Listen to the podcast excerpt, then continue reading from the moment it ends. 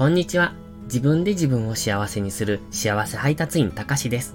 会社員の経験から学んだ物事に対する考え方や自分が大嫌いだった過去から今の前向きな自分へ変わろうと試行錯誤してきた経験を少しずつ配信しています。今日は4月の27日です。この収録がいつ配信されるかわかりませんが、4月ももう終わりになりかけてるのに、すごく朝夕が寒い日々が続いております。皆さん風邪などひかれてませんか？僕は先週末風邪をひきまして、ちょうど2日間ほどダウンしておりました。頭が痛くて咳が出て、声が枯れて、で、熱はなかったんですけれども、なんか典型的な風邪だなっていう症状、久しぶりの風邪でしたね。それゆえになのかわかりませんが、本当にしんどくって、熱がないのにこんなにしんどいんだと思いながら2日間寝てました。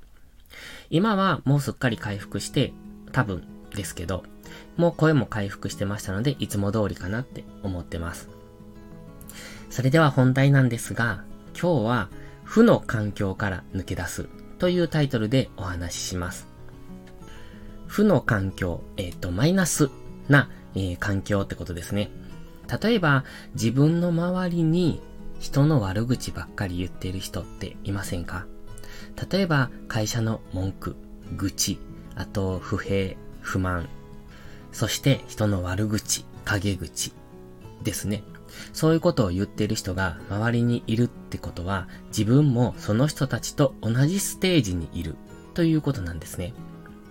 もし自分がそこから抜け出す、もしくはそんなステージにはいたくないって思えば、その人たちとは距離を置くことを進めます。それは同じステージ、同じ世界にいると自分も同じ人間に染まってしまうからなんですね。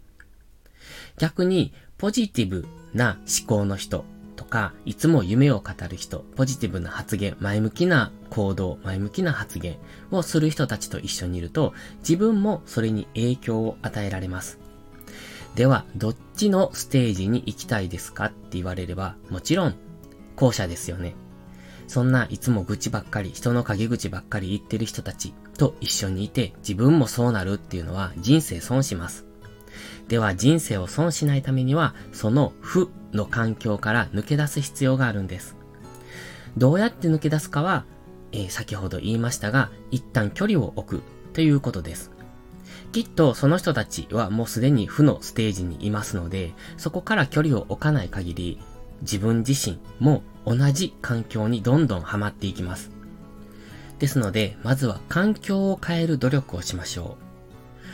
う。新しい挑戦、新しい、えー、と、出会い、新しいことを始める。うん、もしくは新しい環境、新しい世界に飛び込む。なんか、そういうのなんですが、今の環境を変えるためには、まず今の環境を、えー、っと、捨てて、次の環境へ行かないとできません。もちろん、今の環境と次の環境を両立なんてことはできませんから、まずは今の環境を切り捨てる。そして次の環境へ向かっていく必要があるんですね。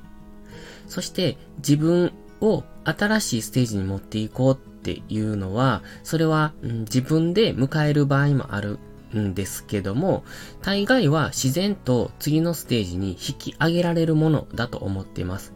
これはちょっと運命的な話になるんですけども、自分がそう望んでいれば、そのステージに自然と近づいていって、そのステージの人たちと、うん、自然と接点を持てるというか、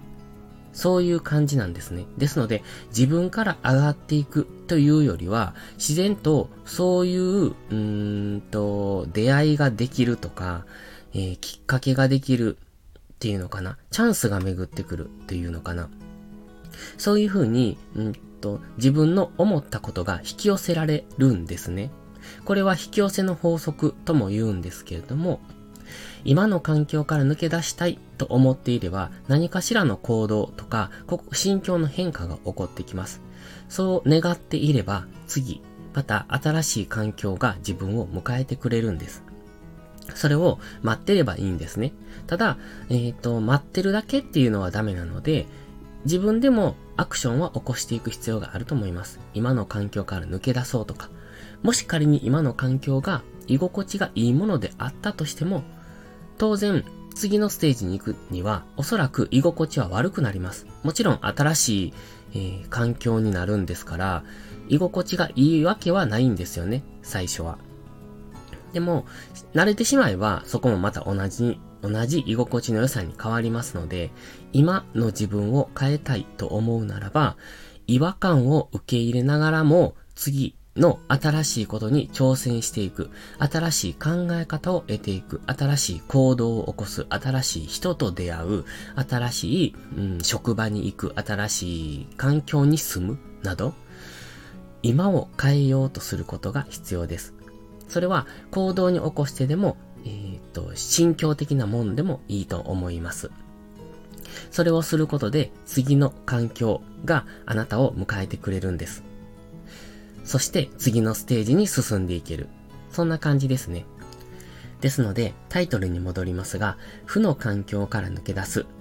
自分自身を変えたいのであれば、今の環境に満足するのではなく、そして今の環境が良くないと思うのであればなおさら、新しい環境に一歩踏み出す努力をしましょう。それは行動もそうですし、心境や考え方も新しくしていく必要があります。今の環境を抜け出して新しいステージへ引き上げてもらえたとき、その時は必ず違和感もしくは居心地の悪さを感じます。それは今までの自分になかったものだからそう感じるだけです。そこに慣れてしまえばまた同じ環境になりますので、えー、っと、違和感を恐れずに、どんどん次のステージに進んでいきましょう。うまくまとめられていたかどうかわかりませんが、最後までお聴きいただきありがとうございます。それではまた次回の配信でお会いしましょう。たかしでした。バイバイ。